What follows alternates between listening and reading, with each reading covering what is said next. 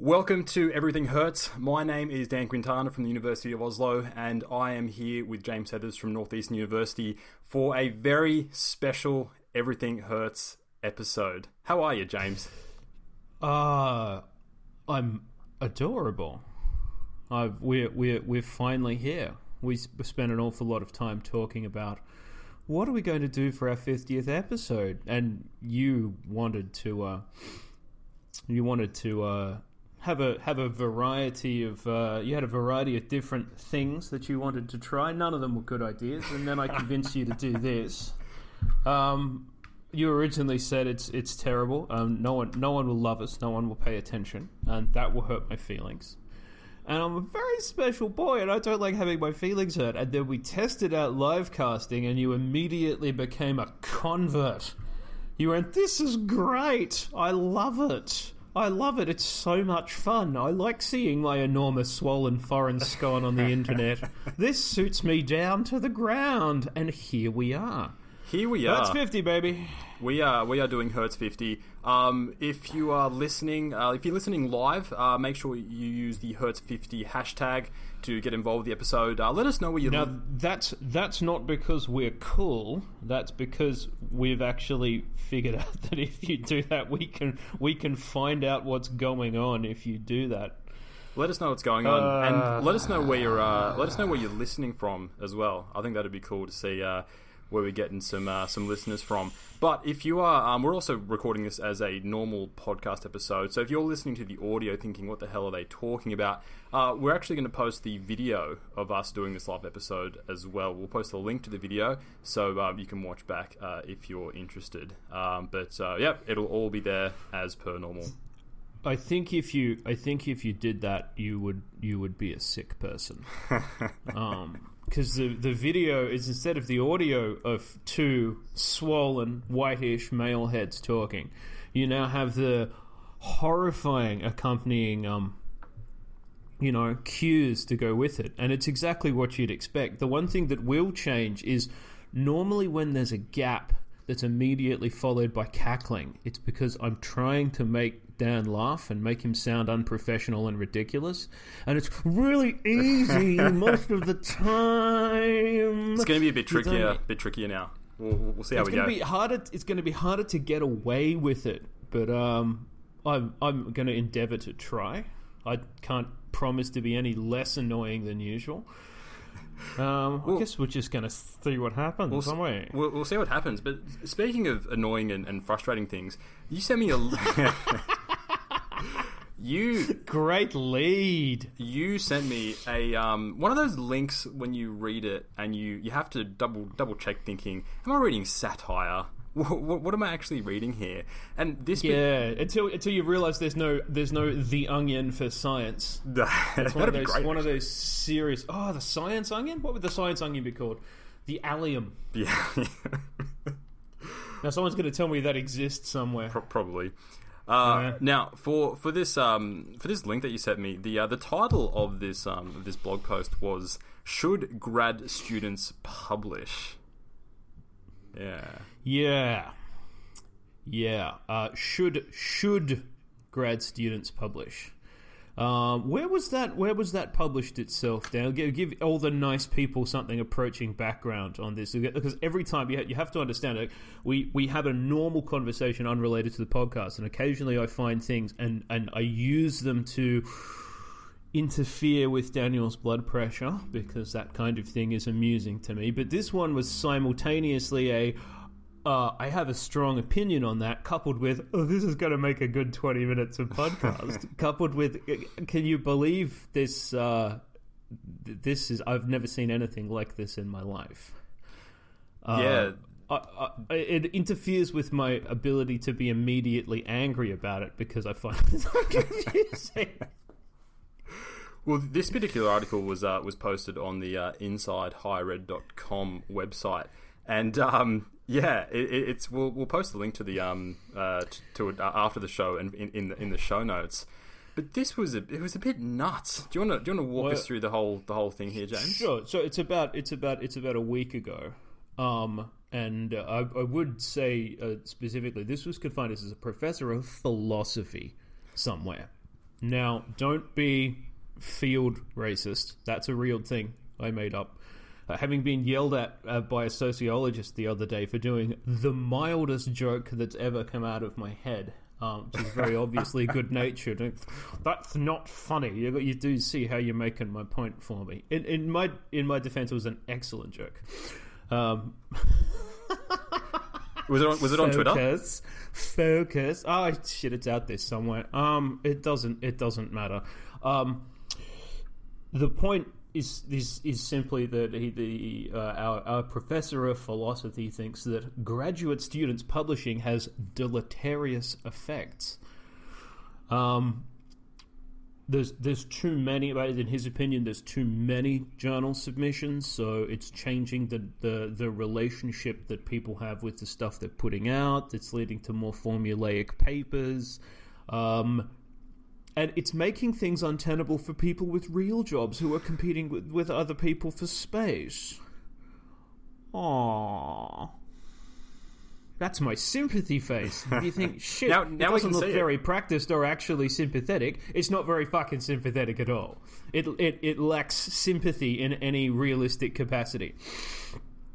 Go on in, Dan. Yeah, look, I, I just didn't understand the argument of this, of this bloke at all. Um, I mean, he, on, on, the one hand, he's saying, yeah, th- this is going to there's too many papers being published and let's actually let, let, let's stop grad students from doing it like it's just uh, just doesn't make any uh, doesn't make any sense at all um, and this is a great example of just a, uh, another way that these senior types are, uh, are gatekeeping and trying to actually control what's being published. Um, oh man! And using uh, using the positions of power to actually go, yep, we just um, we, we, shouldn't be doing this. Um, grad students. There is a, there is a guy in the Home Depot over at Watertown, or as Americans say, Depot, the Home Depot. There's a guy in the Home Depot who who has a restricted because there's so much stuff in the garden department there's a restricted area into which you can or cannot go because you can't have children there and he literally stands there next to the gate selling gates and he's less of a gatekeeper than this motherfucker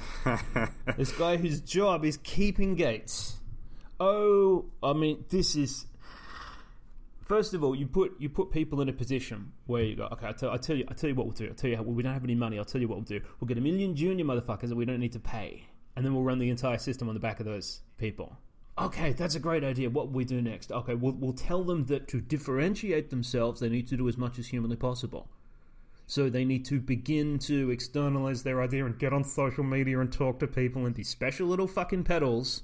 But God forbid they actually take everyone else's advice. And now, and now the problem is there's too much. There's too much stuff to assess. So we, we have to ban them from having opinions. I'll get angry about this more later. I want to know if that ever happened to you. Uh, no, I've never been limited when it comes to actually publishing stuff. If, if anything, it's the opposite. It's you're not publishing enough. Pub- publish more things. Um, yeah, I, but no, I mean, did you ever submit anything to a journal, something you do all the time, and you write your special little articles, um, and you send them to people? Has anyone ever said, oh, "You were grad student, well, when you were a grad student, rather than a filthy old man like you are now. Did you ever? Did you ever get any of that? Look, I don't think it's. I don't, I don't think I've gotten that explicitly, but I've noticed something really, um, really interesting. Um, in that um, I've got a few uh, search alerts for my particular papers, and I've actually found that I've. What I've done is I've sent a paper to Fancy Pants Journal, and I know where the editor, which city the editor is in. Yeah, and then mm-hmm. let's say you know, within 10 hours of submitting the paper, all of a sudden I get a Google of me, obviously from that city. Now, the chances of that actually being uh, the editor uh, uh, uh are quite high. And then quite often I actually get the get get, get a rejection. I mean, not, maybe the paper sucked, um, but I mean, a lot of it could be, oh, look. It's entirely possible. It's, entire- one of your meta analyses. It's entirely possible he took one look at it and went, what is this garden of rocks and weeds? But the thing, Fuck is, off. the thing is, we, we know that, I mean, in an ideal world, papers should be uh, um, examined on their own merits, not on who the researcher is. But well, that's the whole point of blind review. It's the whole point of uh, yeah. uh, it's a whole point of signed review. It's it's it's interfering with the it's interfering the relationship we have with assessing stuff. This is proposing an additional barrier, which is don't be a person from a place. Yeah. And and so look, I, I, so many times at conferences I've gotten that vibe where like, oh, where, where, where, are you from? Oh, oh, Europe. Okay, and they're looking for the next person to talk to. Uh, so there, there is a lot of that bias going. Sorry, on. why do they? They don't share the same herring-based humor that I do. Is it more sort of like there's nothing useful you can do for me because you're not from where I wish yeah, to go or yeah. where I'm from? All Absol- right, okay, absolutely. If you've ever done, if you've ever done that, uh, you should go to the nearest window right now. You should uh, raise the pane until it's at the exact height of your head, and then you should smash your forehead into the window until it breaks and you learn a valuable lesson. Yeah. Uh, anyone who's look, this is why I, I'm I'm a reasonably sociable person. You've probably observed this in a variety of contexts. I can't honestly say I'm shy, but I fucking loathe networking, quote unquote. I hate forced interaction. And I especially hate people who are so, hey, what's going on? How's the diesel dollar? How are you? We're best friends now. Okay, all right. Finger hands, finger guns. That's all right. We got to go. I fucking hate that vibe. Um, and I can't do it. I want to say something wildly horrible uh, off the first, uh, from, from the very first center of the interaction. And that just makes it a whole lot worse because that's the, the center of everything that's artificial about it. I, I want to. Um, you stick gatekeeping on top of that, and then you, hey, I'm, I'm looking for you. Can you help me? Oh no, you're junior. Oh no, you're European. Bless you. Fuck off. J- junior European. That's the, the worst combo. I, I, oh, junior European. It sounds like you've you've only got a, a, a bad. sounds like you've only got half of a pair of those bright blue chinos. I, I want to uh, suggest a counterpoint. Um, I know that there's a few granting agencies um, who are offering grants for early career researchers, and they actually set limits to how many years since your PhD where you can actually apply. Uh, I know the local research council here in Norway has done something similar where you can't actually apply for, for their big early career researcher grant until your two years PhD. And their argument right. was, well, their argument was, well, we looked at the data um, over the past 10 years and we found that it was minimal, like, like 1 or 2% of people who were actually within two years post PhD who were actually successful. So, in order to actually reduce waste and reduce burden on the reviewers, we're just going to say, no, if you if you're within two years, see you later. Um, so, I mean, gatekeeping maybe not, but that in that context, it sort of makes sense. I think. well in that in that they're also trying to I mean they're giving them enough time in their mind. They're giving you enough time to get established and making sure that the projects are not prospective. Yeah. Now, I think the big, you know what I mean. I think the big difference here is that you're not competing against everyone. So they're looking for people who are between two to eight post PhD. Yeah. So right. that that pool, you're gonna you're gonna get your chance eventually. But when it comes to this journal stuff, like you're always going to be competing against against everyone. So I, I think it's a bit mm. different there in that context. Well, there's yeah. It is. Um, the, look, the vast majority of things that are awarded to people are designed to address a structural issue. So when you have big program grants to get people who are middle aged to uh, come back to their country of origin and restart, there's a, purpose to that. If you've got early career awards that are early career awards that are based on whatever you've immediately done previously to that, so things that are for immediately post PhD. Um, are things where you've done as much as possible as it's possible to do in a PhD. The ones that you're talking about are things that are allowed. You're like, oh, you started off with a good idea. You've got a program of research, and now it's something we feel like we can buy into. So they're all they're all focused like that. And if there's a scheme for people who are like two to eight years post PhD, I'm almost certain that there's plenty for people who are there's plenty of there's jobs, especially for when you see it and it says you must have your PhD by. So all of these things are allowed to have barriers. It's a career progression thing. Um, but look, I'll throw I'll throw a few extra things into the pot here because that might be fun. Uh, what if you've worked in industry for 15 years and you're a returning postgrad who's 40 and has more experience than the average junior PI? Or what if you're me and you did a master's on something for three and a half years that was really, really, really focused because you had nothing else to do? There's, there's not one one designation doth not a grad student make or is it maketh? I don't know. Uh, it's the, the the idea that you're at a certain career stage, so you only know a certain. I know people who are. What if you're an MD who's going back to um, who's doing your PhD over long periods of time? I mean, you could be a fucking registrar or something, writing about a, a clinical condition that you already treat and you're col- and you're collecting data to do uh, to do research on it, and then they go, no, you can't publish. You're a grad student. I think a lot of the original proposal here is specific to philosophy. Did you know very big philosophy journals have rejection rates that are similar to, or even worse than, the super high tier, allegedly fancy scientific journals? I did not know that, but Philosophy journal, big philosophy journal acceptance rates are fucking low. They're really low. They're like somewhere between I've seen figures between 5 and 8% for some of the top ones. I don't know how you judge whether or not something I wonder if it has to be a good uh, intellectual fit for the specific people that it's going to because that is insane. Well, I wonder if the preprint thing's ever going to take off in philosophy because I wonder how much stuff is being left on the cutting room floor. Yeah, but I mean, at the same time, we, we sort of thought, you know, five years ago that the preprints wouldn't really take off in, in psych because it wasn't really happening. But look at it now; it's, it's going crazy. So you can kind of imagine this happening within philosophy, but it's I don't know. Philo- if any people who are listening in philosophy, let us know. Hashtag hurts fifty. Yeah, and let us know why you're such uh, why you're such sick, weird idiots.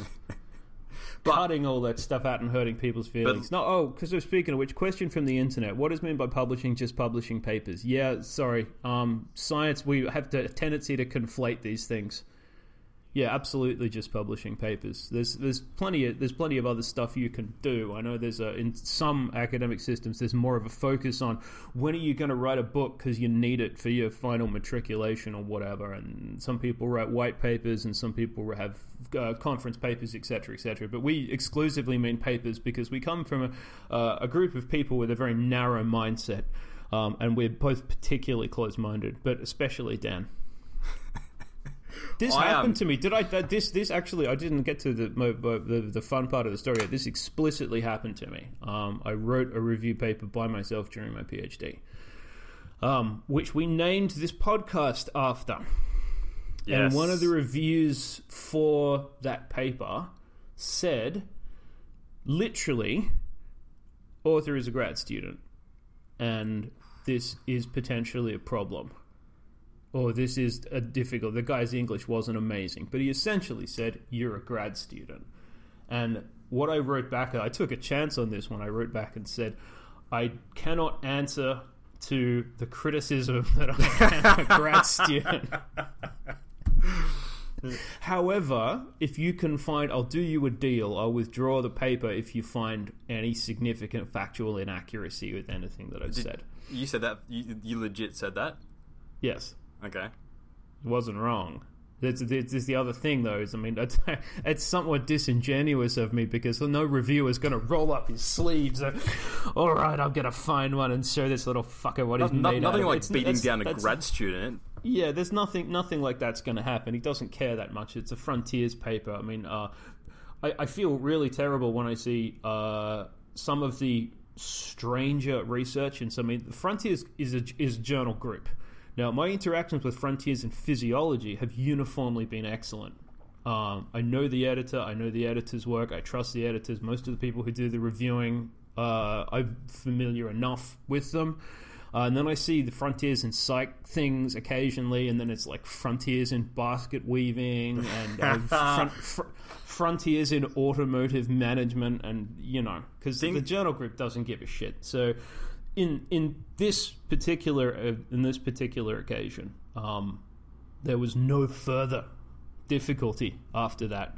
I mean, you can't take you can't take that shit lying down. It's- Especially, I spent I spent fucking ages on this paper, um, and that doesn't entitle you to anything. But I just at some point in time, you know, and you're right, especially when you're writing a review, you know all the things that are available to be reviewed. Look, I, I think as well that um, that reviewer wouldn't would not have had the same concern if you weren't sole authoring that paper. That paper was just you. So Yep. if if old mate you know re- read this and saw that you was you know some other senior person, they probably wouldn't have said that. But it's just this idea. And look, this this brings me to this. Um, uh, what, what what's more common in the biomedical sciences is that a lot of journals actually specifically say if you're a grad student, um, th- these are more review orientated journals, but they say that if you're a grad student, uh, you cannot publish in this paper. Don't even bother submitting. The idea being, Oh, charming, right? yeah, the the idea being that like, how could a grad student possibly get the knowledge together to write a good review paper, which which is ridiculous. I mean, maybe yeah, sure. There's a lot of grad students writing shitty review papers, but there's a lot of senior people writing shitty review, review papers as well. So it's exactly it's, it's There's exactly a lot of there's a lot of people cynically writing review papers because in, in many respects you have less resource. Maybe it's not easier, but you have less resources to coordinate. What you really need to be able to do is sit down and find the time to bang the shit out. So an awful lot of people do it in terms of I can triangulate something no one ever said before. It may be of questionable use to everyone, but if I throw all this shit together with all that shit and then pretend I went and looked out for lots and lots and lots of it, I can write a paper and lots of people are going to tell me that I'm a clever pedal. And that's all. People do that with meta analyses as well, and it's fucking cynical. And most of the stuff is garbage. um, no, it's oh, I've I've summed I've summed up all the things that needed summing up. Well, they didn't need summing up in the first place because there's three good ones everyone's read, and there's five shit ones, and you stuck them together according to a criteria you removed from your own internal bodily cavity, and then now there's this shit, and there's something else to read. Thanks very much. It's exactly what everyone wanted. More things to read. Go fuck yourself. look. Yeah, there is a lot of bad meta analyses out there. Um, particularly Yeah, because, there are. particularly because the um the, the there's a lot of e- easy to use software. Um, and I actually said I, I- tweeted a few weeks ago going, yeah, you, you know, this is this is the problem. We are getting bad meta analyses because the software's so easy to use. And there's a guy, oh, his name escapes me, who's actually developing a Jamovi, um, a Jamovi plugin to, to do meta analysis there. And he's like, oh no, what, what, what, what have I done? But look, th- th- this comes back to this whole idea of like, you know, the, the whole p value argument p values aren't bad in themselves, it's how they're applied. And exactly the same thing, thing with meta analysis. Meta analysis isn't bad, but you can apply it really poorly. And when you're actually using the software, because it doesn't break on you, kind of like it does in R, uh, then you think you're doing something right. So that's a big difference there. No, sorry, I was uh, just uh, emotionally overwhelmed by your impassioned defense of meta analysis. Look, every single time someone comes up with a with a criticism, uh, I, I think there's a there's a good counter to that. And um, this idea that you can these things can be incredibly biased, I think. Um, but um, that's that's when the, the whole pre-registration of meta-analyses comes into play. Um, and I'm not quite sure whether there's whether there's uh, registered reports for meta-analysis. I think that would also be um, that would also be interesting as well. Um. Well, what happened to what happened to? All right. Wh- What happened to consort? It, don't you? Don't you? Is there no facility to say how you're going to do a particularly long and involved analytical procedure before you actually start to do it? Is it not like a clinical trial Yeah, there, in any respect? Yeah, there is. Um, it's there, there's a database called Prospero, which is Yeah, run, that's the one. Yeah, Prospero. So you can actually register. But um, the problem with Prospero, not, not, not, not the problem, but it's very similar in regards to clinicaltrials.gov, where the amount of information that you have to give is quite minimal. Now, there's a Hmm. big difference. and clinicaltrials.gov is still perfectly capable of showing you when people are outcome switching and generally being dishonest fucks and, and, and doing bad clinical research. So But I don't know, maybe that's enough. But Prospero, Prospero can do the same thing. But you know, when I first read about registered reports, I'm like, well, what does it do? Particularly more for clinical research. What does it do that um, um, a pre-registered or uh, a pre-registered trial doesn't do? And the, the more I've read into it, and the more arguments I've heard, I thought it's completely different. Because firstly, you're actually proposing something which is pre-reviewed when it comes to your analysis plans, and your actual analysis plans are much more explicit then we're going to look for a difference. It's going to go. We're going to look for a difference using these methods. So uh, it, there's a world of difference. So if you could actually do a registered report for meta-analysis, I think that would be uh, that'd be a big difference. Hmm. Okay. Well, there's going to be some people people who are PhD students now all over the world that I, I meet on the internet has so much more energy than me. Can someone who is young and not yet drinking rye whiskey in the middle of the night, watching old films and crying into a non-biodegradable pillow, can someone like that get the reg rep going for meta analysis so I don't have to read more shite from Dan and his sticky brood of weird churning freaks. Or Oh, It's running all- out of energy. Why are we why are we arguing it? But we're not even really arguing. But uh, we'd certainly lost focus on um, a graduate students allowed to publish.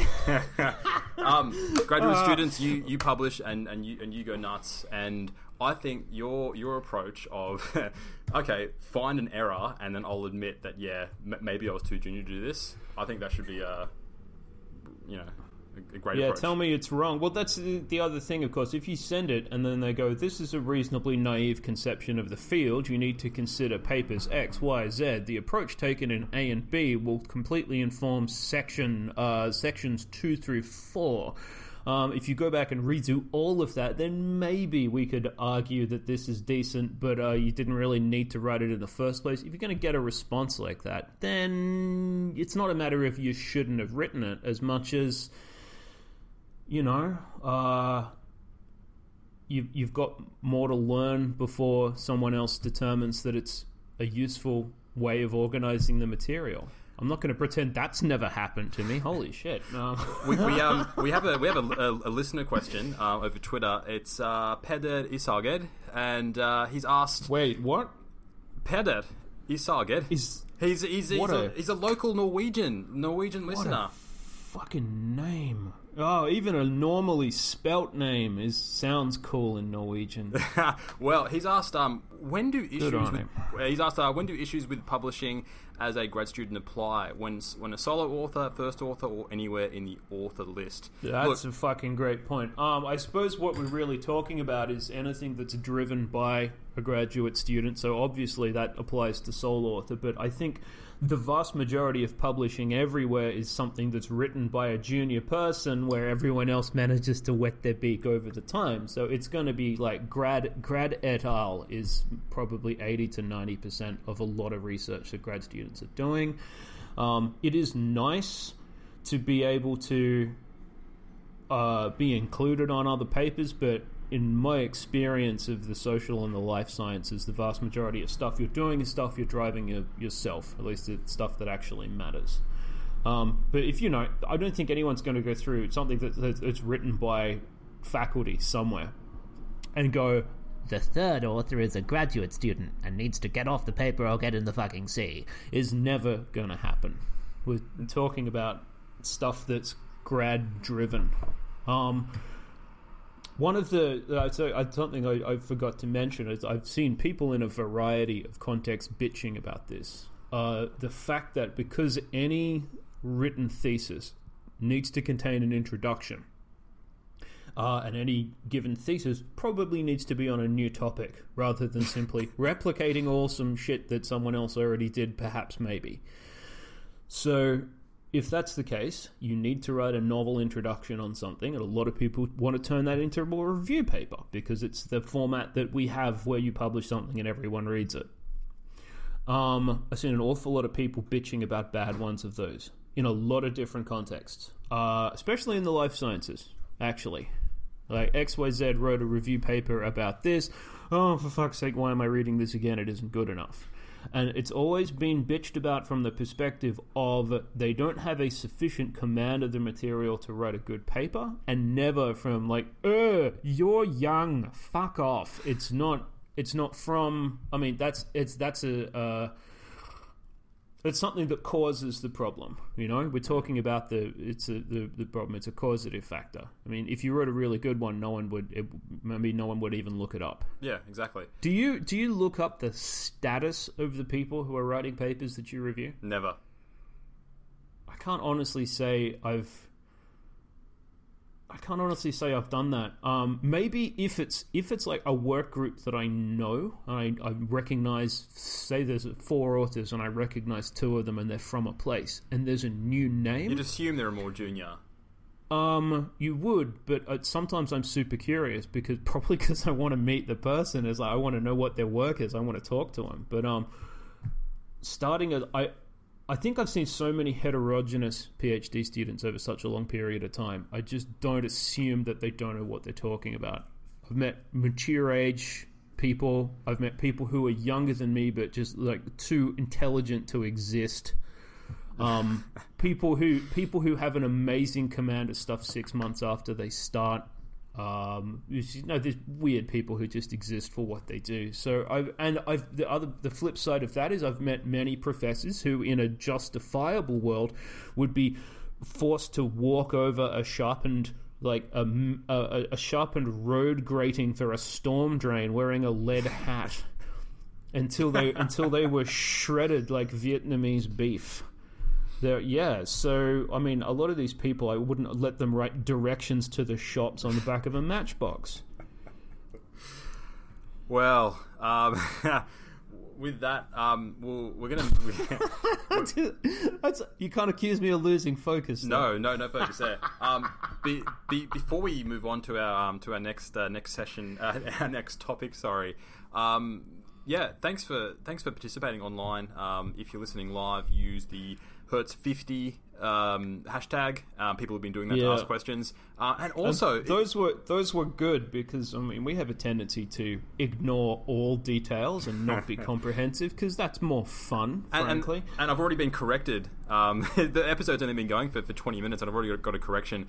Um, uh, Daniel Lakens, uh, form, former guest, um, has, uh, has is, is watching and has chimed in. And the person I was I was talking about that had uh, created the uh, meta-analysis oh module. Oh yeah, look, you were wrong. No, no, I wasn't Oh. wrong. I, I just I, I just forgot the name, but it's uh, it's Kyle Hamilton who, who did it, and I think he's doing fantastic work actually bringing meta-analysis into Jamovi. And um, look, I, I think uh, Jamovi's great in the fact that you can actually make these uh, these modules. Uh, Daniel's made the um, the TOSTER module to do his two one-sided um, uh, tests uh, for equivalence testing. And that's been great. Yep. But but speaking of Daniel, um, it, it's our fiftieth episode, and I just want to give a quick thanks to all our guests that have come on the show so far. Um, we've had uh, Jason Hoyt, uh, Anne Scheel, Andy Field, uh, Nick Brown. Um, we've had Michèle Nuijten, uh, Daniel Lakens, um, uh, what I just said, uh, and Robin Koch, who who was our first guest. Um, is, is that everyone from from, from memory? Uh, I think so. Yes. Uh, sorry if I've, sorry if we missed Dan. it. Yeah, it's really hard when you just. I'm not prepared for this. You just laundry listed nine people at me, all of whom I'm reasonably well familiar with on a sort of a day to day level. So, have I forgotten anyone? I don't know. Go back and read the list. I hope Why are we you asking um, me? I don't know. I don't know. Maybe you'll remember. But yeah, thanks to our guests that have. I Um, forgot to wear socks the other day with formal shoes. Maybe I'll remember. Jesus, get on with it. If uh, and listeners, if you do have any um, any any suggestions for any um, future um, guests, um, send them in as well. Um, we're always looking for uh, for ideas of who to um, who to get into the show. Now, uh, the next thing that um, that I want to talk about is a um, what was that? He's giving me he's giving me face now. Now you can see. now you can see. Now you can see the evidence. I did that without even thinking. Okay, let's let's let's let's bring this back. We um, uh, I saw an interesting tweet come up a few days ago, which has been uh, which has been retweeted a ton of times, which was um, done by um, Eiko Fried, who's um, at Elko. uh, uh, uh, uh, uh, uh, uh. Now, yeah. I thought this dude's name was Elko for ages, and I thought it was Oh, it's awesome. Ico. like it's yeah, that's it. It's exactly that's exactly right. I didn't know that was a name either, but I thought it would be like Elko, like Muso or bloody Wolfo. I thought it was kind of pastoral and interesting, and then I find out it's Ico or Aiko, which is even more confusing, frankly. And oh, I noticed something interesting. Uh, he's the only person I've ever seen whose surname is a noun, a verb, and an adjective. There you go. I wonder if he. I wonder. If he, I'm sure he knows that. Maybe he doesn't. I don't know. I don't know. Why do I notice things like this? It's the same reason that I, I start trying to see if there's natural square roots of numbers in, in uh, when the cars drive past. Well, It's a weird habit. Anyway, sorry, habits. you were saying. So, Eiko has um, he, he put a post out where he's compiled a list of uh, things people regularly expect uh, me as a uh, as a postdoc to know um, working between both clinical psych and methods. All right, so Read it out, read it out, read it out, read it out. Read it out There is- fast as well.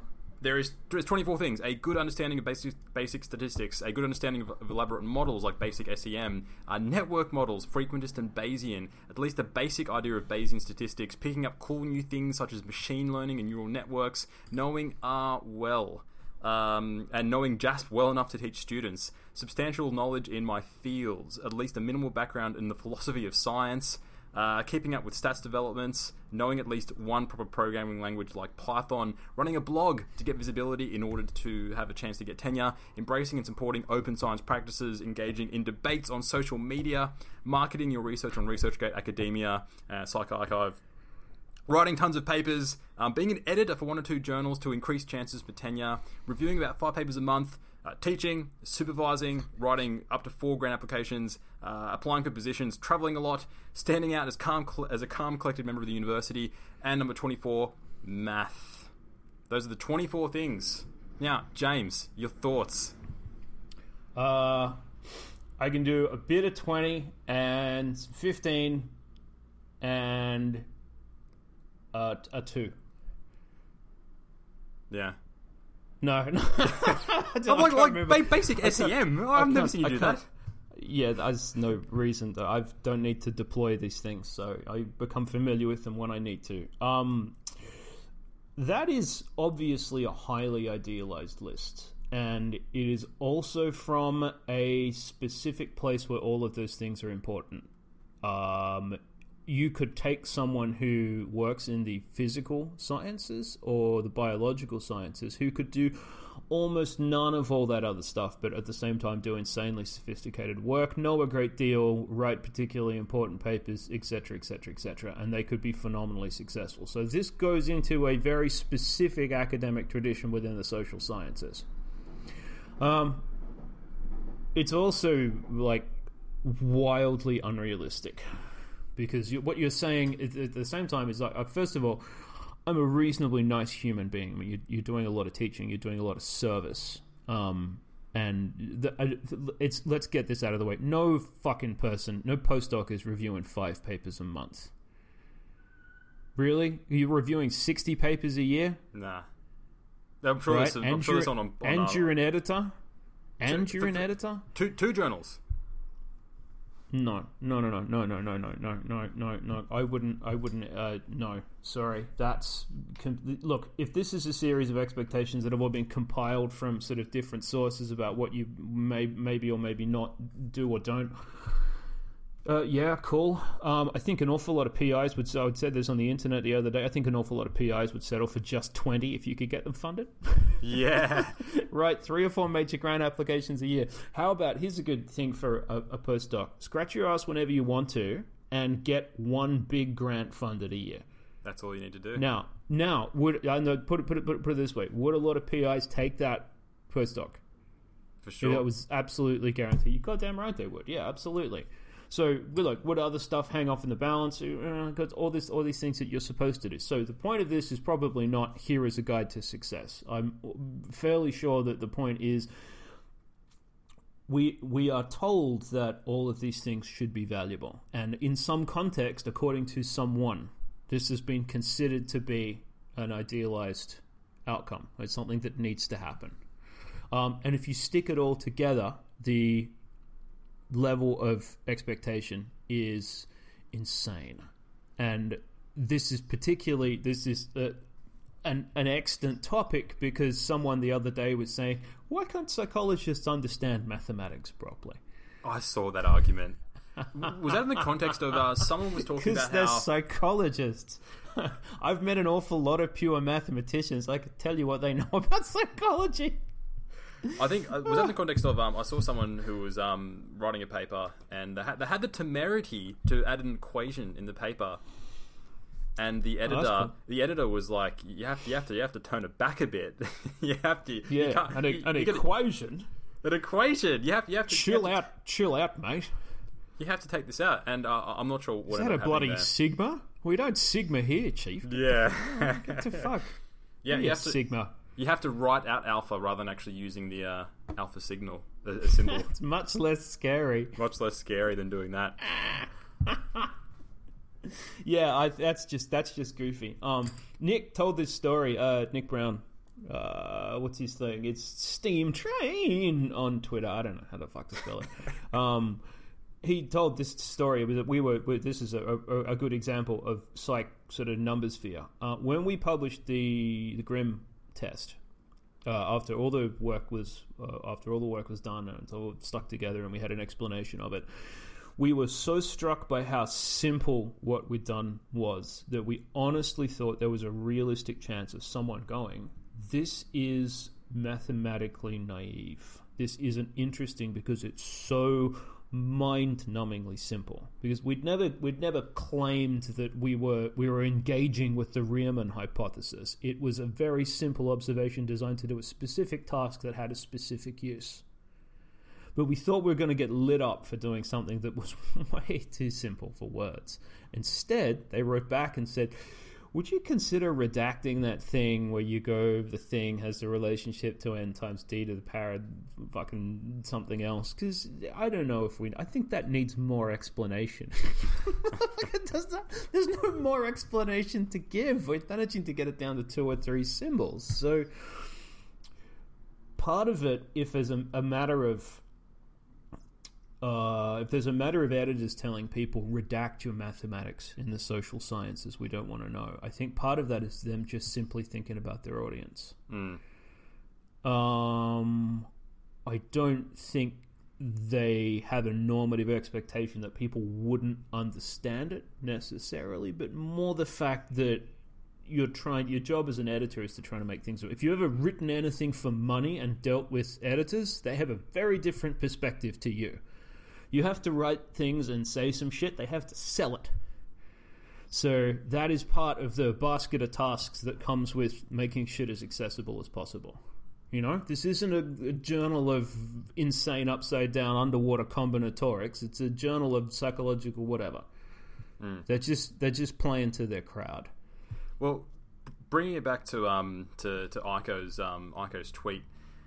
Look, I think all those things are all those things would, would definitely be an expectation, but I'm, I'm not quite sure, you know, whether, whether there would be any.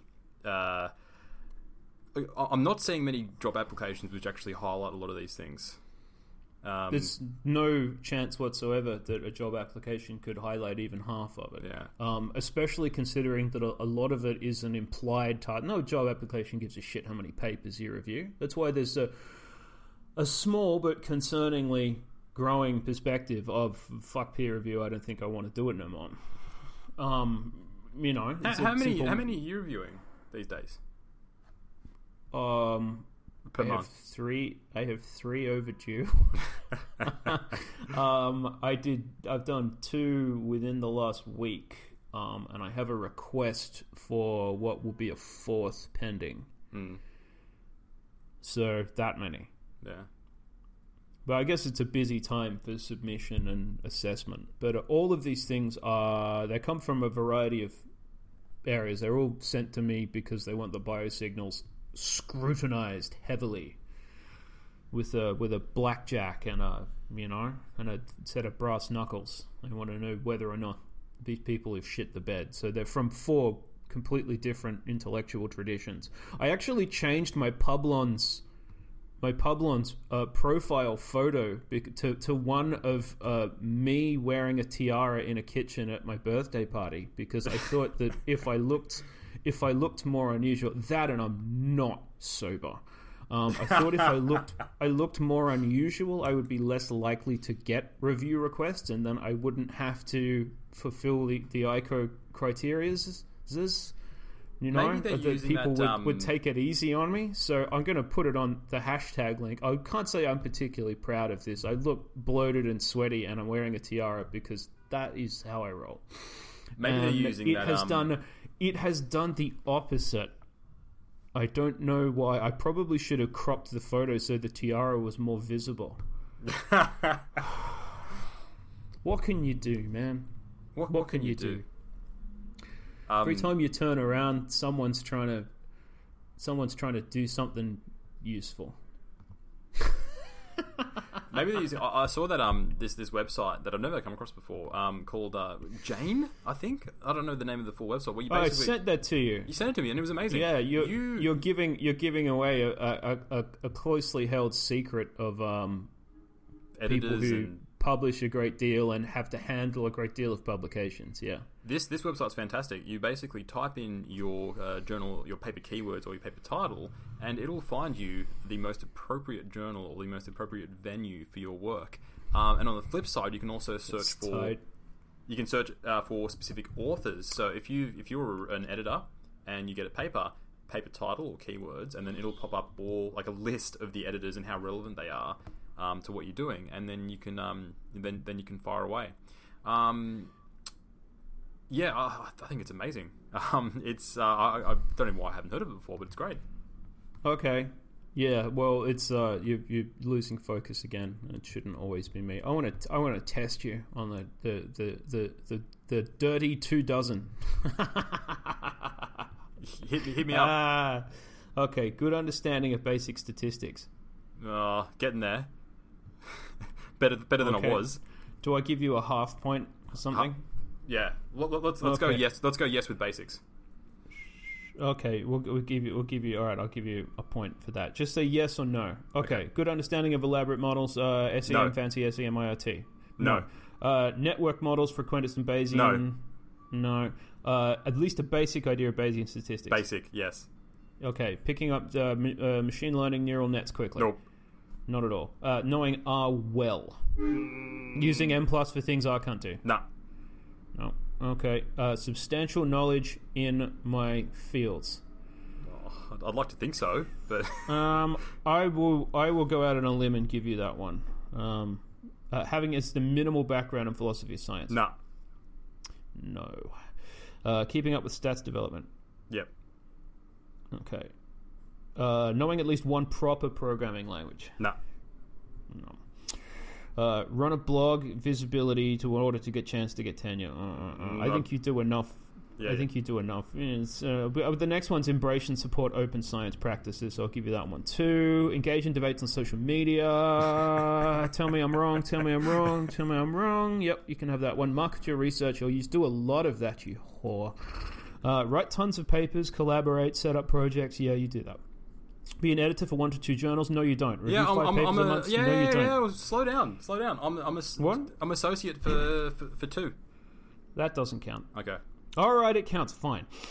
Okay, review five papers a month. No. Teaching, no. Supervise students, yes. Yes. Write three to four major grant applications a year. No. No. Uh, apply for positions. You're not really applying for anything right now. I think you like it where you are because it's awesome. It's very Bastard. good. Um, travel a lot, organize, give talks at conferences, move every two years to another country. You might get a half point on that. Yeah. Okay, stand out as a calm, collected member of the university, be helpful and unstressed, have an open ear for students' problems or workers. Absolutely not. I'll give you about minus four for that. minus four. So, uh, 11. Wow, I failed. I failed.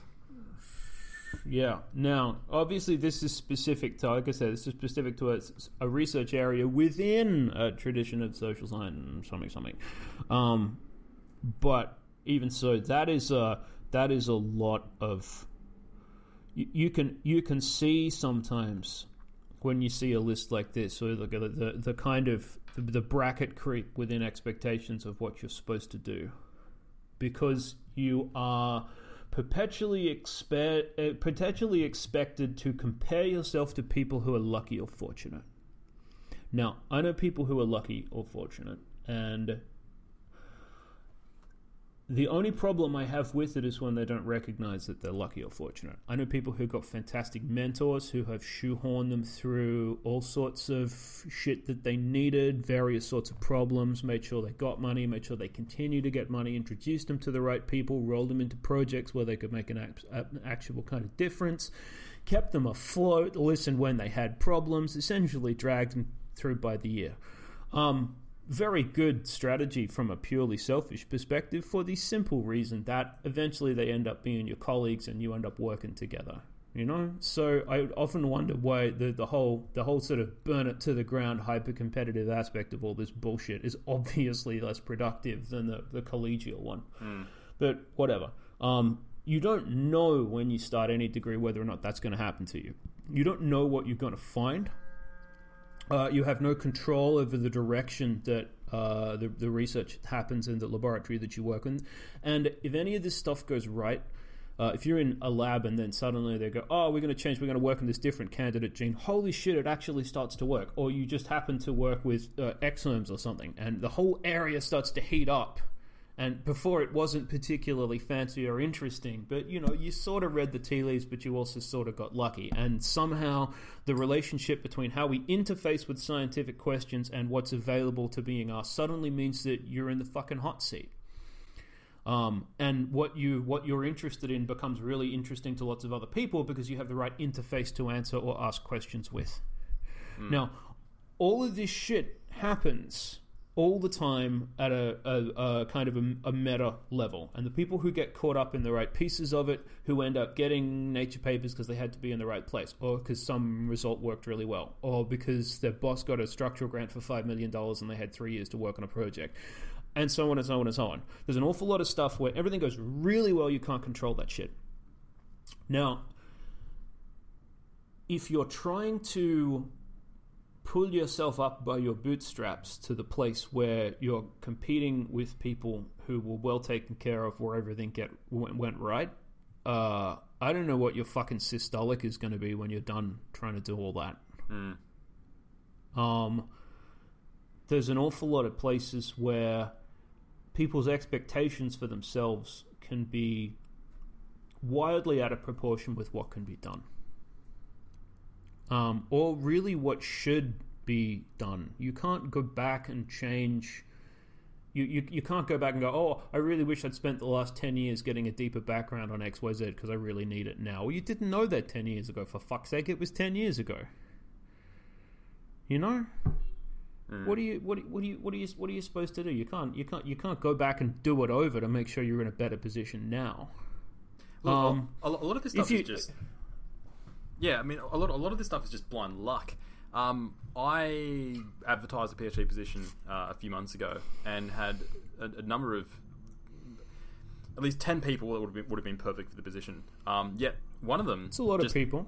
Yeah, a lot, a lot of people. Um, yet one of them just just happened to have the right combination of stuff for my particular project. Now, there's no way that um, that they could have envisaged. You could have you could have planned for that, right?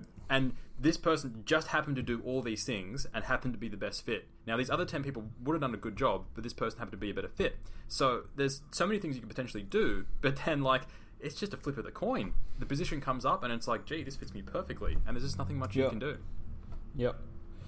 Yeah, so but also for for them as well, they've got a background that allows them to have a good interface with the problem that you're offering for them to work on. Mm. So if you if that not occurred and you had to get someone else, and maybe they'd have less of a possibility to maybe you'd have less of a possibility to engage with the task itself, or maybe they'd want to pull it in a different direction. Yeah, it's really hard to it's really hard to get around the uncontrollable nature of a lot of that, and I think this sort of academic keeping up with the Joneses list of shit, all of which is realistic to some degree for some people. Is and I've, I've seen things like it before. Like, oh, you, you, you always see the like Inside Higher Ed or the Chronicle or something like that, and you go, "Why isn't everyone in X position doing Y? Oh, you're you're leaving money on the table, you filthy little poor people." It's sort of it. There's a, a series of competing expectations, and they continue to get added to as we get more outlets for publication and more tools and more analytical frameworks and more papers in more areas and more shit. Mm. And at some point in time, you just have to ban. watch old episodes of Lost in your underpants and just ban, ban grad students from publishing, and then, then it'll, it'll all be fixed. Yeah, yeah, that'd be that'd be really straightforward. Look, I think an awful lot of an awful lot of people, uh, an awful lot of uh, PIs especially, would settle for just 15 and maybe a few grants. Yeah. You know, just make a just make a research record. Don't necessarily know everything. If you're going to have a focus on something, I know it's all hypothetical, but um, some people just some, I know people who've done very well by just writing whatever's available to be written at any given point in time. It doesn't make the work good. It just means that there's a lot of it. This is the problem. You got fewer resources and more metrics. You end up with this fucking game playing. Yeah. Even if you change Yeah. the rules, people people will just um, a- at the moment the game is published as much as much as possible, um, and doesn't matter really as much with the quality. And what you're getting is um, just these these you know bloated journals and people publishing crap.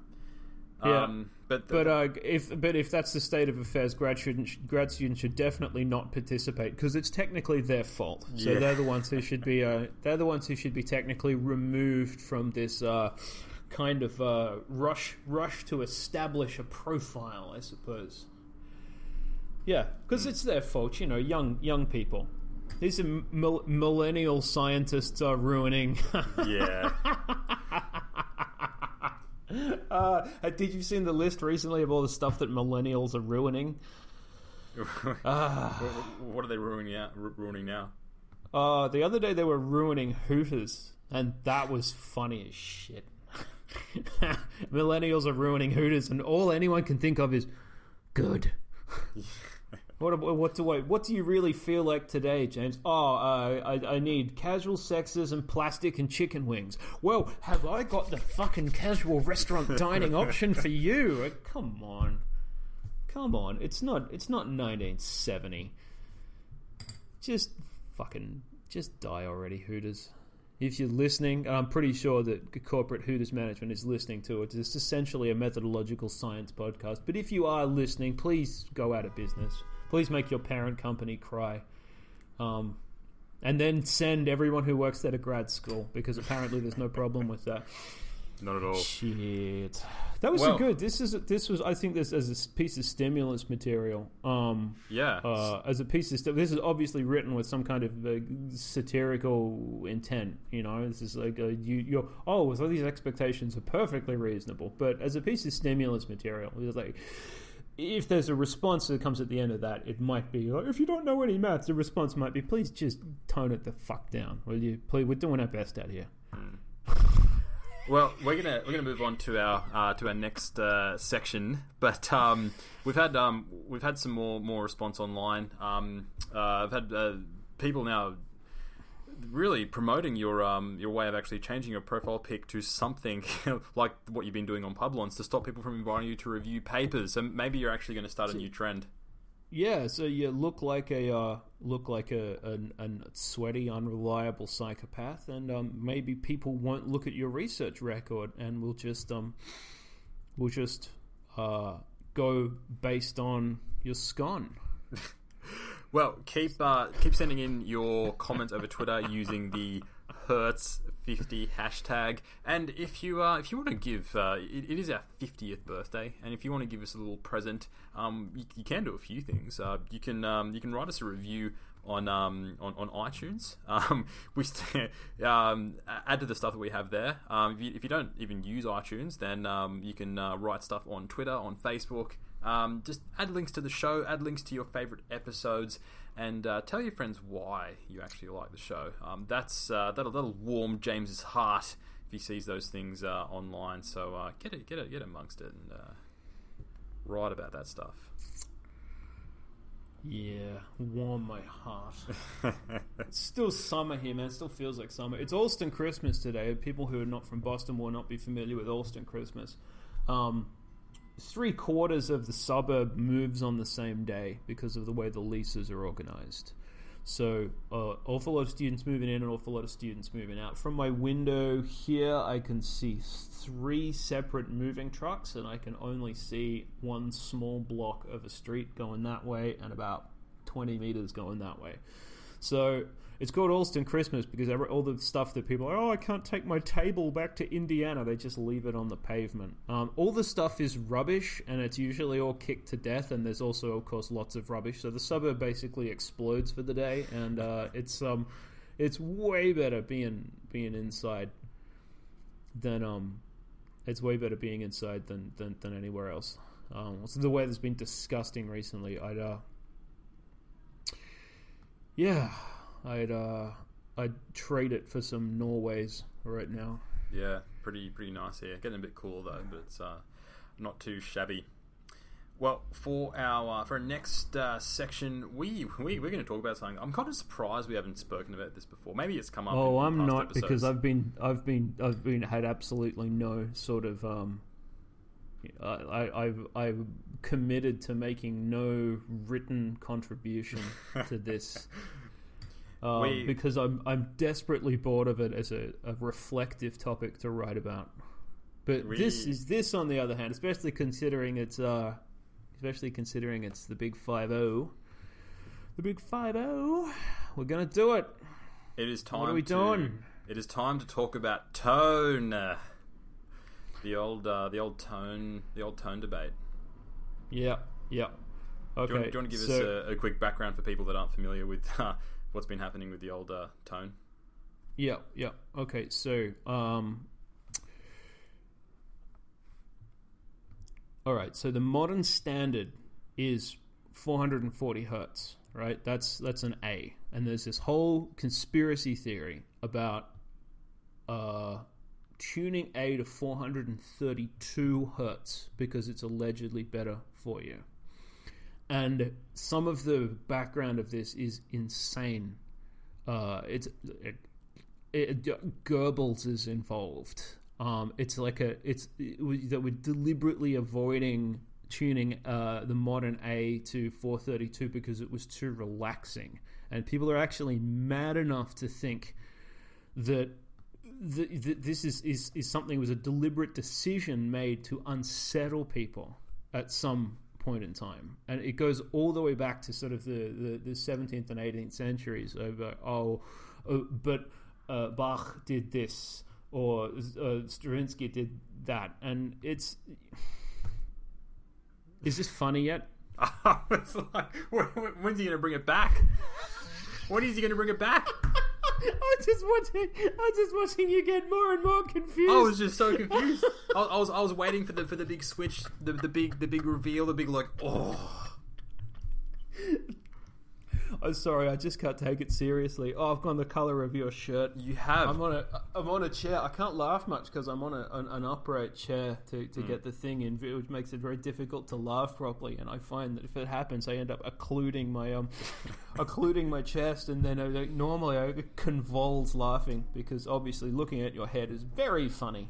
now, Um, now, the- what's what's been happening with the tone debate? Real- Um, I don't know specific. I don't know specifically what's been happening. This is an, an ongoing. It's an ongoing discussion between not even really defined groups of people, but basically there is a tension between traditional academic discourse, which is very formal and measured, and words have a kind of a socially agreed upon center that allows us to say things proportionally, uh, especially when we're dishing out criticism. There's a, a no, you can't just write. If someone sends you a terrible paper to review, you can't just write "lol no" as much as you might be tempted. And two things happen that mean this is now continuously discussed. First of all, we make the move from written media and the format of he said, she said, but it takes six weeks to get a fucking response to anything where people are communicating in a formal written format. Uh, even if they're talking about should something be published or not, it takes a while. There's form, it's a formal communication where you're writing a set piece of something or something else. That's switching to a conversation. And the conversation is occurring on the internet and it's occurring more or less straight away. Um, and to add to that, we have fractious discussions to have about whether or not science is fucked.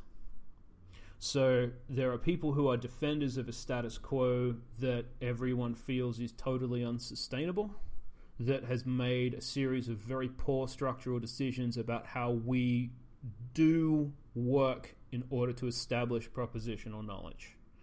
And arguments about something like that go really deep. People end up with personal identifications that are related to what they do with their lives. They feel like they're intimately connected to the act of discovering meaning in the first place. Um, and then, of course, you have people who think everything's just fucking fine. Thanks very much. Everything in science is amazing because they've obviously done well at it. So that means that it's fair and just because they're fantastic people. Um, I have very, very little sympathy for that point in time if the sarcasm wasn't obvious. So what we end up now is with a continuous discussion about how criticism and discourse should take place. Hmm. And whether or not the language used is appropriate, or whether it's being unnecessarily rude, or flippant, or exclusionary, or difficult, or if it smells like fish on a hot day, or fucking whatever else. How was that?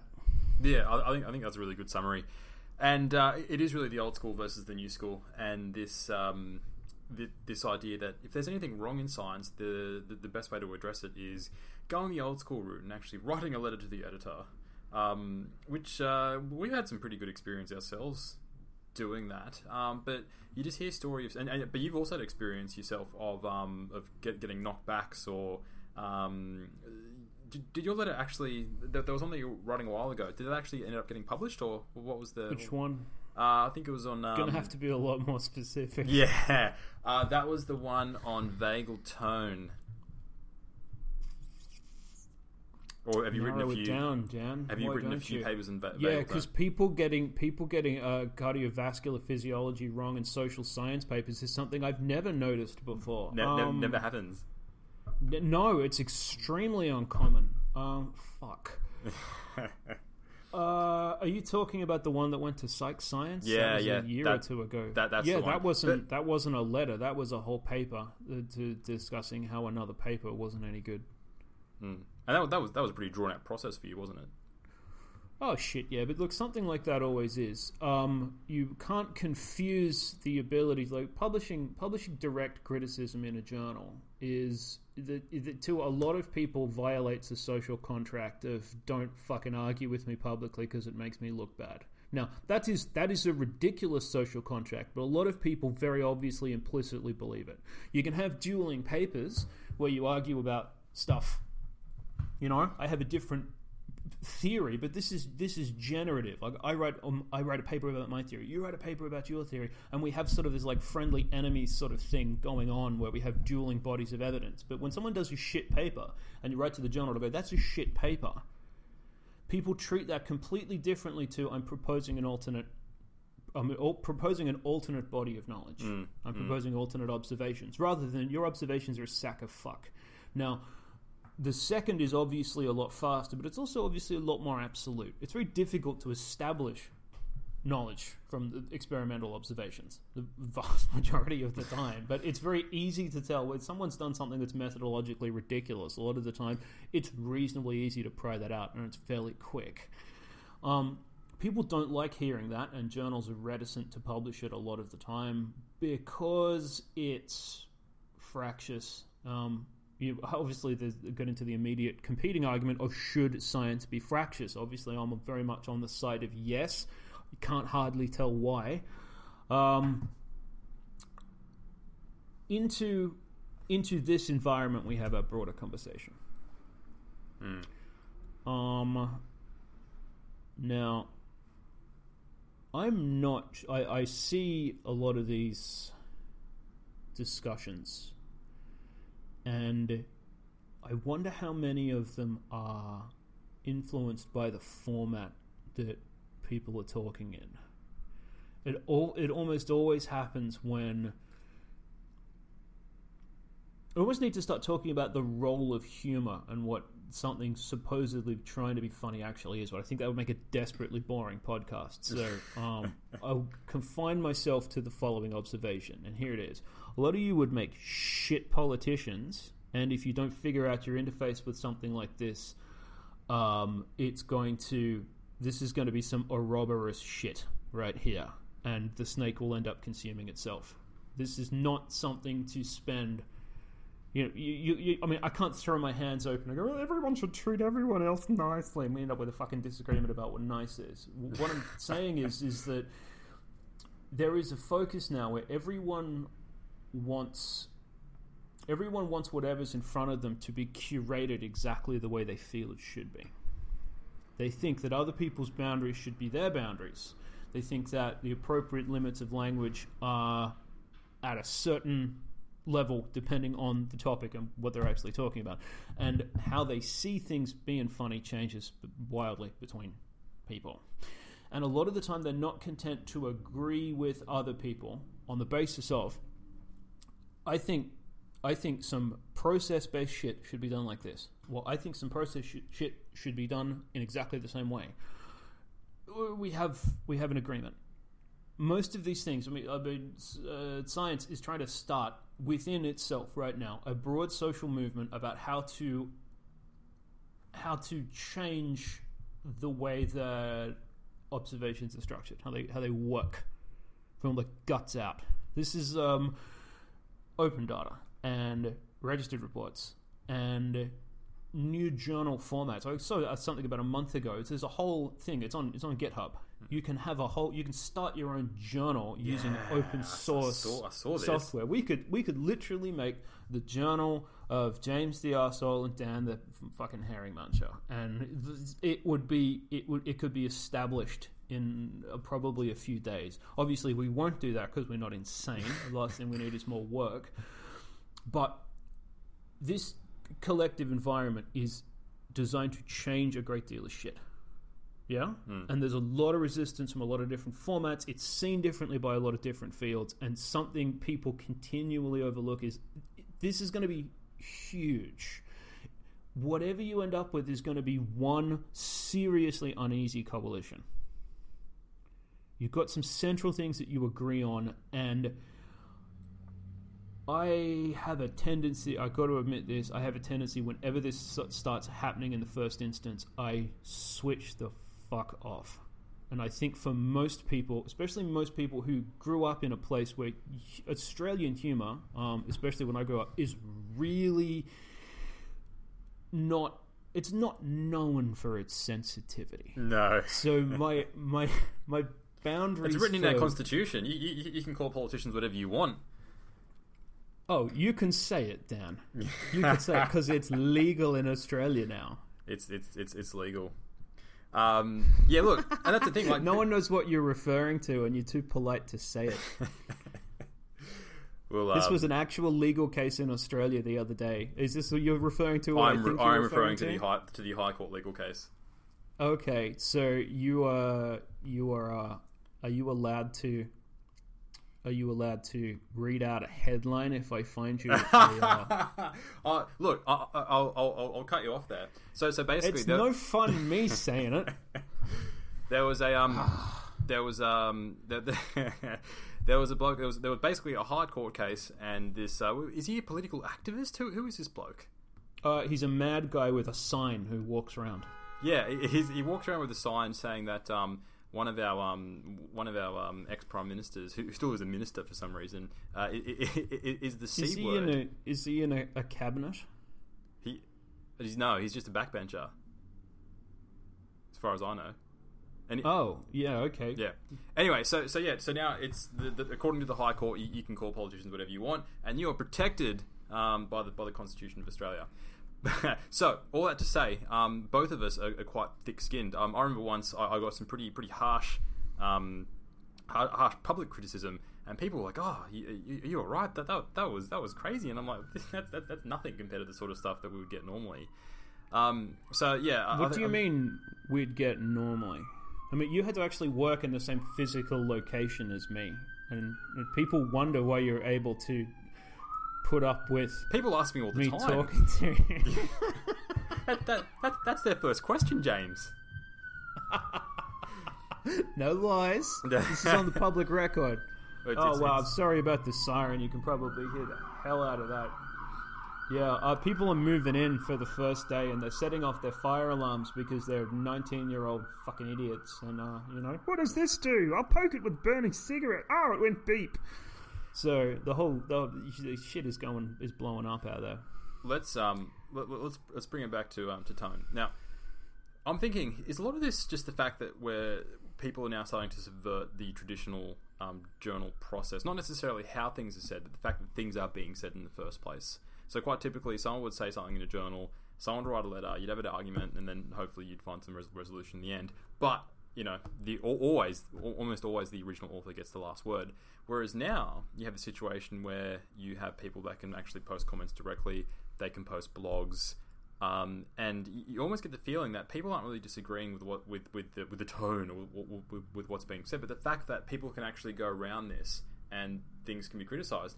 I saw a lot of people um, about about a week ago. Um, Neuroskeptic was was doing some screenshots of some pretty gnarly comments on um, I think it was PubMed Commons where people were posting anonymously, and and the the offense that, that the author of the, the, the fact that someone was actually posting someone anonymously, they were like, I, I can't I can't take anything you're saying seriously.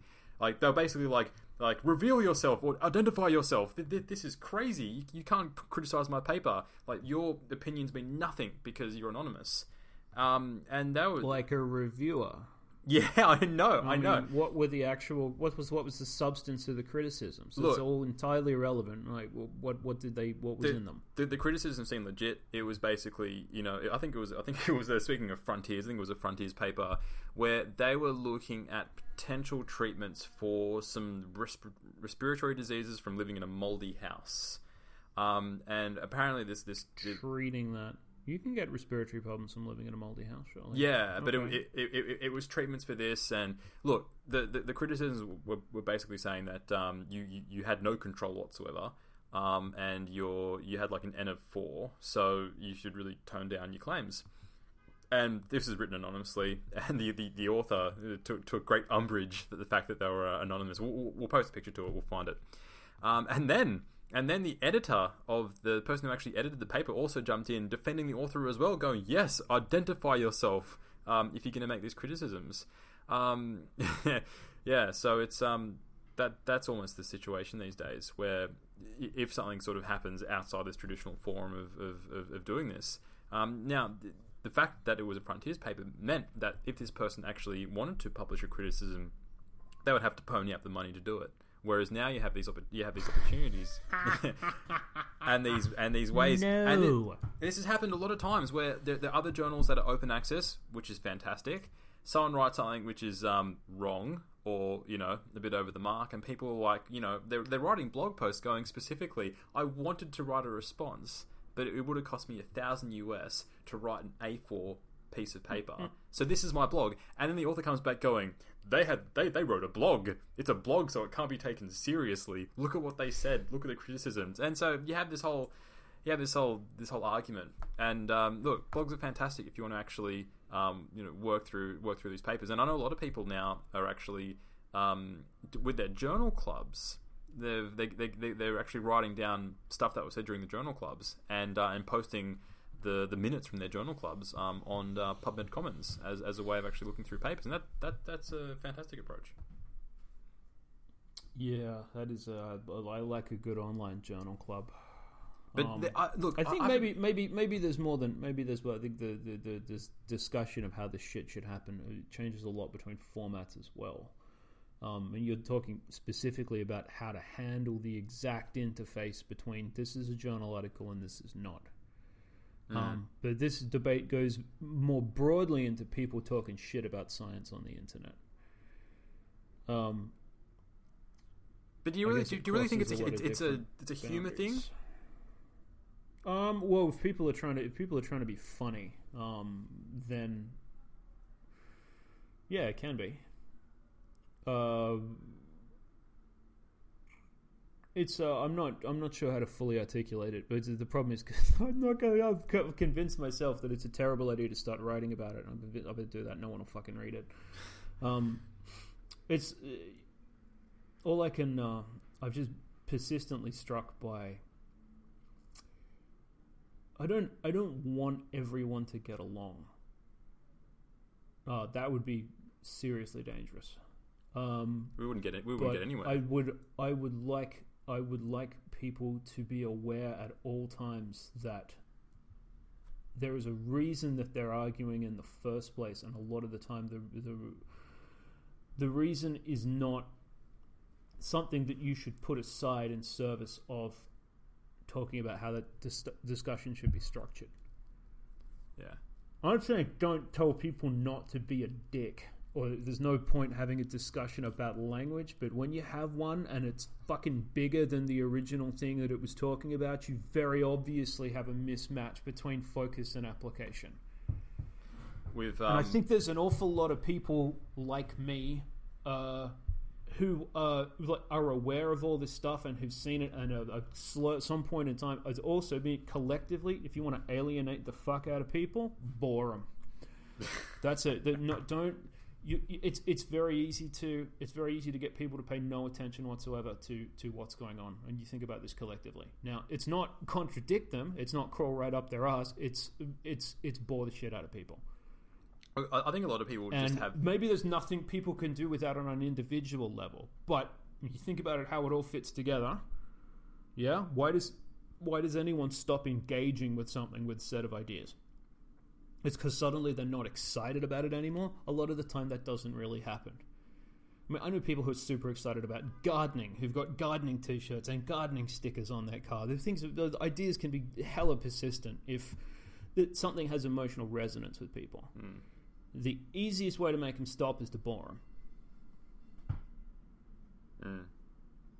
I don't know if I've got any more thoughts past that. I might just put my hat on and sit here and As, wait, wait for someone to take great umbrage with what I've said. as you as you put your incredible hat on, um, we, we have a, we have another correction to make. Um, thanks thanks to thanks to Daniel Lakens, who is Lakens on uh, on Twitter. He, he's um, he's tweeted in to say that um, writing a commentary in Frontiers is actually free. So I didn't realize that. So there you go. If someone has written something in Frontiers and you would like to do a commentary, uh, it is it is free to to do that. Did you know that, James? Yeah. No, no, no, no, no, no, no. I think that that may well have changed at some point in time. No, it, it seems Um, it seems to be happening. Uh, yeah, No, I think I at, one remember stage. that they used to like you couldn't take a piss near a Frontiers journal without them wanting 800 euros. now it's now, Is that, now a, is that a change in policy? This hat is extremely uncomfortable. Yeah, it, it must be because I've, I've literally I think a few years ago, um, I, someone told me this exact, this exact story that they wanted to write something, but they just couldn't afford it. Um, but uh, but yeah, now it seems to have changed. So good on you, good on your frontiers for, for changing that. Yeah, that helps. Or you've got something you can't say very often. Good on your frontiers, as much as what the hell are you people doing? Um, yeah, I think a lot of benefits this- of getting to a marketplace first, huh? Holy shit! Yeah, but I, I think a lot of this just comes to the initial shock that someone has said something about your paper and it's public. That is what gets a lot of people, and uh, just like this example that we're speaking of with the with the anonymous the anonymous, uh, uh, anonymous commenter, um, it just seemed that the fact that they actually you know wrote something about their paper, um, they were instantly on the defensive, um, and that's that's not, not not a good look. And I, I think one Yeah, it's not. one thing that I, you always notice, um, and one thing that I tell um, the younger students when they're presenting is that if, if someone um, if someone criticizes your your work publicly in a presentation, like don't don't, don't go on the on the defensive, um, e- even if uh, even if you're right and they're in the wrong. It's um, of, of course you, you want to correct if something wrong's been said, but uh, once you start actually acting on the on the defensive, um, regardless, it, it just it's not it's not a good look. Yeah, um, good people. Good people. I, I used to be flummoxed that people I knew who were good researchers could be involved in shit research, and then you see when you, as a, you, you do more science over time, and you start getting rolled into projects where you have no control, or you have a sort of a vague association, etc., etc. And but you end up being on the paper anyway, and you can't say redact me from the work I did because I didn't like the, how you designed it 18 months ago before I met you. Uh, it's it, you end up with a, a difficult sort of you know, because part of this stuff is a sort of coalition building kind of environment, right, where you're trying to help people out, and maybe getting involved with a paper makes them do better shit in future. Um, You can't. How do I how do I put this? Um,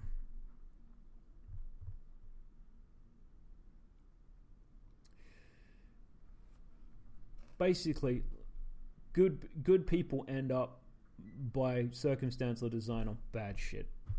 And there's rotten researchers who've stumbled across great observations or who've gotten lucky. And you need to learn to divorce people's opinion of your work from their opinion of you. Um, So any like persistent persistent criticism over time is a heavy duty engagement with what you're actually doing. It's never going to be seen like that, and some people just, uh, associate the open science movement with wretched bullying. Um, but it's Have you have no you one's been? no one's telling you not to. No one's telling you not to publish. No one's telling you not to be involved in a broader conversation. Go, "Oh, the tone of this stuff is all really critical. It's the way that people do it. And they got persistent targets, etc., etc. Well, they, they honestly, legitimately feel like they should be persistent targets. And the language that people use occasionally is born of frustration and not the fact that they're sociopaths from the planet arsehole. Yeah, I, mean, I think that's the other other side of the coin is that a lot of this stuff. Um, there's a, a lot of accusations around the open science movement of, of, of bullying, and uh, yeah, you, you see a lot of stuff online, um, and yeah, you know, it's it's hard. Yeah, well, I think uh, an awful lot of an awful lot of complaints when it comes to like the former like why don't you leave leave Brittany alone? Leave her alone! I, I insert researcher's name for for Brittany. Um a lot of that stuff is a fear of criticism. This is an open market of ideas. Um I see people who are advocates for essentially the same shit who are within the same social movement who probably like each other personally have disagreements all the fucking time the idea that there's one monolithic focus of what everyone needs to think, and therefore deviations from that will be punished, is definitely fucking untrue when it comes to this. So the idea that there's an orthodoxy that's being enforced and people are being really nasty in the service of that because they want to sort of like signal that they are involved in improving science from the right perspective, that's fucking bullshit. These people argue all the time. Like I said before, it's only ever going to be an uneasy coalition. Hmm. There's- Your opinions on this stuff are really, really colored by the area that you work in, and that's something that people persistently manage to forget all the time. If you do wet lab stuff and you end up talking to like someone, you have the same opinions on science as someone who does questionnaire-based shit on MTurk and that's your experimental interface and you deal with different journals and different people and different expectations and different publication environments and different outcomes. You're going to end up having different perspectives on how shit needs to be changed on a structural level. So there's no there's no agreement. Look at all the areas that don't have fucking preprints for christ's sake Mm. It's growing. I love growing, though. preprints because I like I love preprints because I like reading stuff as soon as possible. It excites me more than anything else for something to be contemporary and straightforward, and because the vast majority of the time I'm interested only in the things that I can evaluate properly myself. If someone says, "Oh, I've got a preprint," and uh, according to quantum physics, everyone is made of corn. You can evaluate It's it. probably bullshit because it's crazy, right? Hmm. But I'm also not capable of evaluating it. I'm not capable. Can you actually follow the nature of those arguments towards the corn proof? You can't. I can't. Most people actually can't. You've got to leave that shit up to. So the the way that the way that you understand how you see something like that is the thing that needs to change. So I, I don't understand a lot of the time people have got really highly focused specialized fields where if someone publishes it, if you there are the hundred people in the world who'd be super interested in it can immediately interface with what's written to tell whether or not it's a pile of shit. Hmm. The other thing that the, the only thing that's going to keep the accuracy in that is the fact that the reputational cost of publishing some horseshit is really fucking high.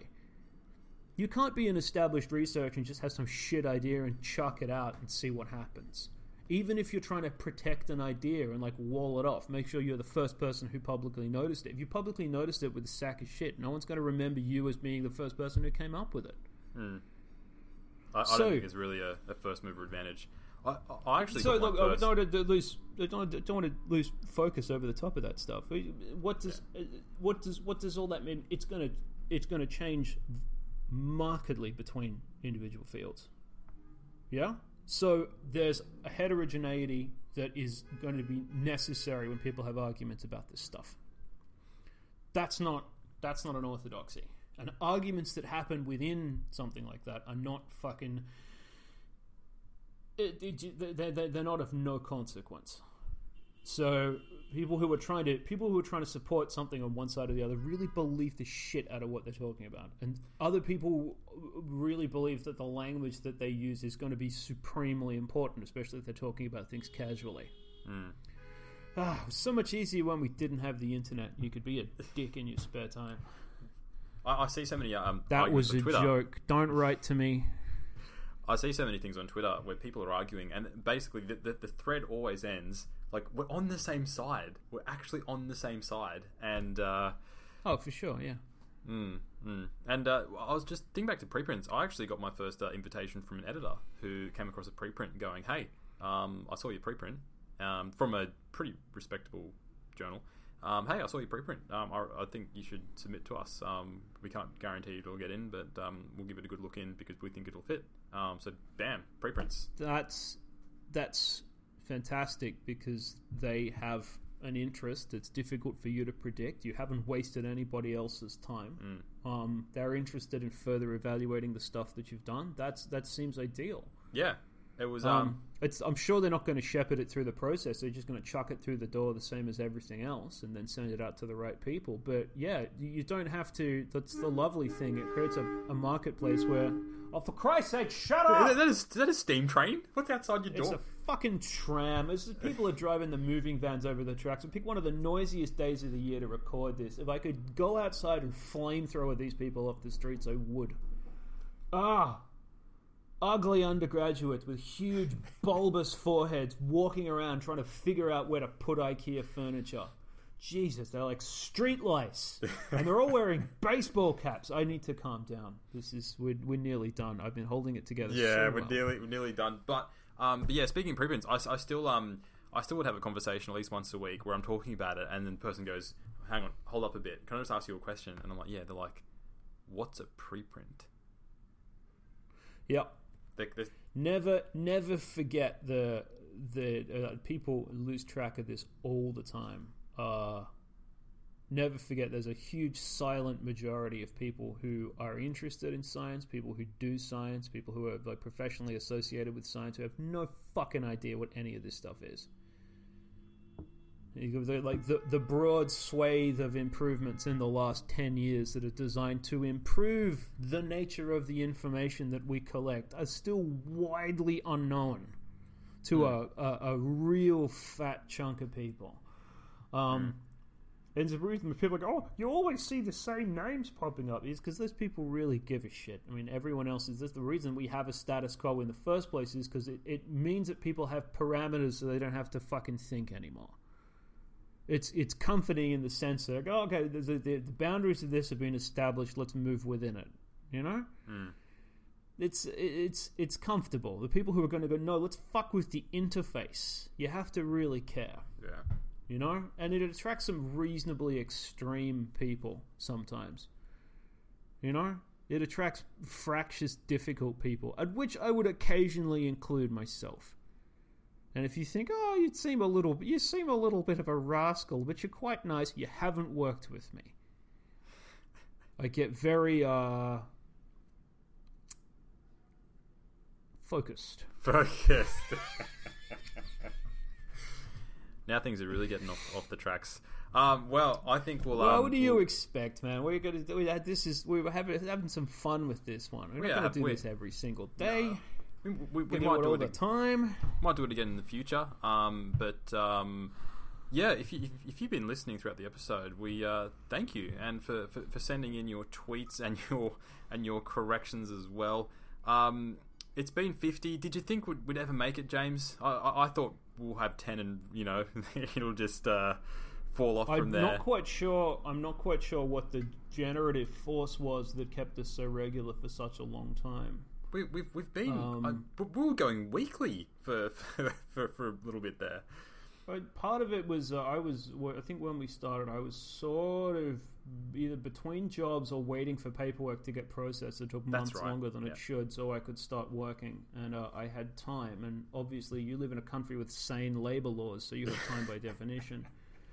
Um, I think it was more the the fact that uh, this is kind this has largely replaced our normal shit talking. As it's Yeah, that's nah. sort of become a broader broader conversation. Which makes it a little bit awkward. It's like I'll talk to you about that on Friday. Like, okay, human interaction. I I too do human normal interactions as yeah, it, you fucking don't. Um, I didn't I didn't ever really think we'd make it this long because I didn't I didn't think about it at all, not from that perspective. No, no, I'm sorry. Does it have any longevity? It was like, well, you have to try it. This is the same about this. So it's on, yeah, it's on video. It doesn't matter if it hmm. doesn't matter if people don't have to. I mean, it's the middle of the fucking day. If you, if someone else was doing this and they went, "Hey, James, you should listen in," you go, "I got to work, motherfucker." I might be able to put it on, but sometimes I got to concentrate. I can't even stand people talking in the office around me when I'm trying to concentrate. You know, I go, mm. I'd, I'd sit in a broom closet and, and gaffer tape the laptop to the fucking roof so I had enough room to be able to work in, in peace and quiet. And I go, oh yeah, everyone stop working and listen to our bullshit. So it's yeah, it swings and roundabouts, but that's the whole point of something like this. You've got to fucking try it. Give it a go. You've got to you got to run it out, man. And if there's anything that it proves, it's the fact that we do not do any editing. No, yes, and and this doing it by video is absolute proof that we do next to no editing whatsoever. And when it comes to the actual um, podcast episode, which you're probably listening to right now, um, we are literally just going to post the audio from this video. Maybe a, a bit of a bit of editing and, and polishing up, but the actual content is going to be uh, to be exactly the same. There's very few things that we've that we've edited out. yeah. How many times has someone asked you what software you use for editing, or how much of it do you, does it get cut? Um, I, I get a lot of questions. I got a, f- a few questions about software, I've, but I've been asked that at least a dozen times. really, Yeah, like what do you do, and if that's the stuff you're letting through, what are you cutting out? almost nothing. Yeah, Yeah, yeah. Pretty much. hardly anything at all. But Doesn't um, I- you know I've we shouldn't be, we shouldn't um, necessarily I'm- be proud of that. It doesn't necessarily make it better. Yeah, but I, I have been doing uh, new software. Uh, Hindenburg um, is is what I'm using now to do to do editing. It's um, That does yeah. not sound safe. What does that do? Yeah, and they, they even like the, the first thing on the website is this is why we called our company after the, one of the world's most famous disasters.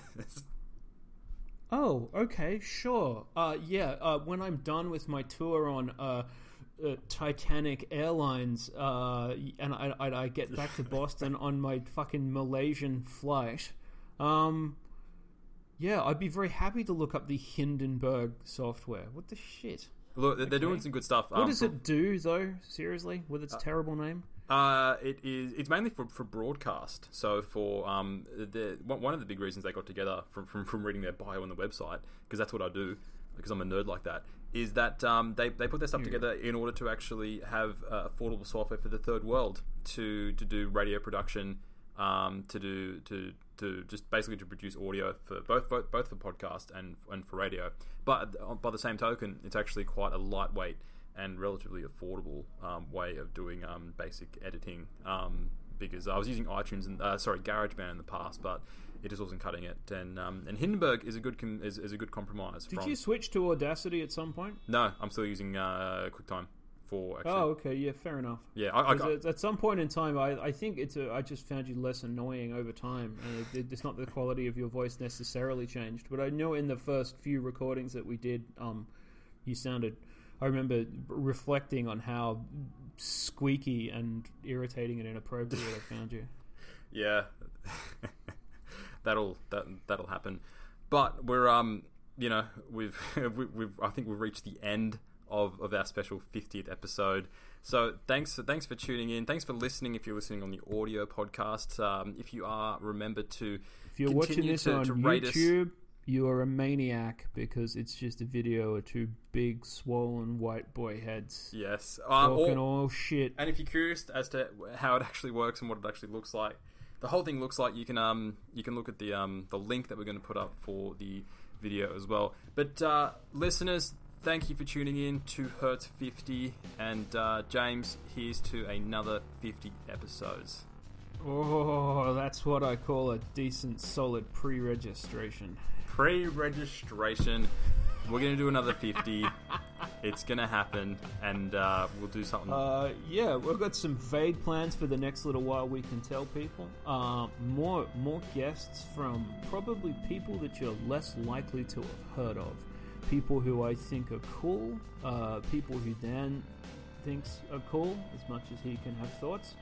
Um, from from a variety of them, we're gonna we're gonna experiment in the next little while with going a little bit outside the methodological science bubble, a little bit away from publishing. Not we're not going to do a general science podcast by any stretch of the imagination. It's still going to be what you expect so far, but we are going to fuck with it a bit in a while, Yeah. and hopefully in a fun way.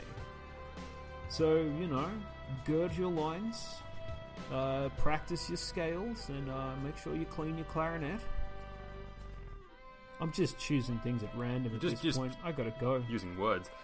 Thanks for listening, everyone. Uh, we will be uh, back very soon with uh, episode 51 of Everything Hertz. Bye, everyone. See ya.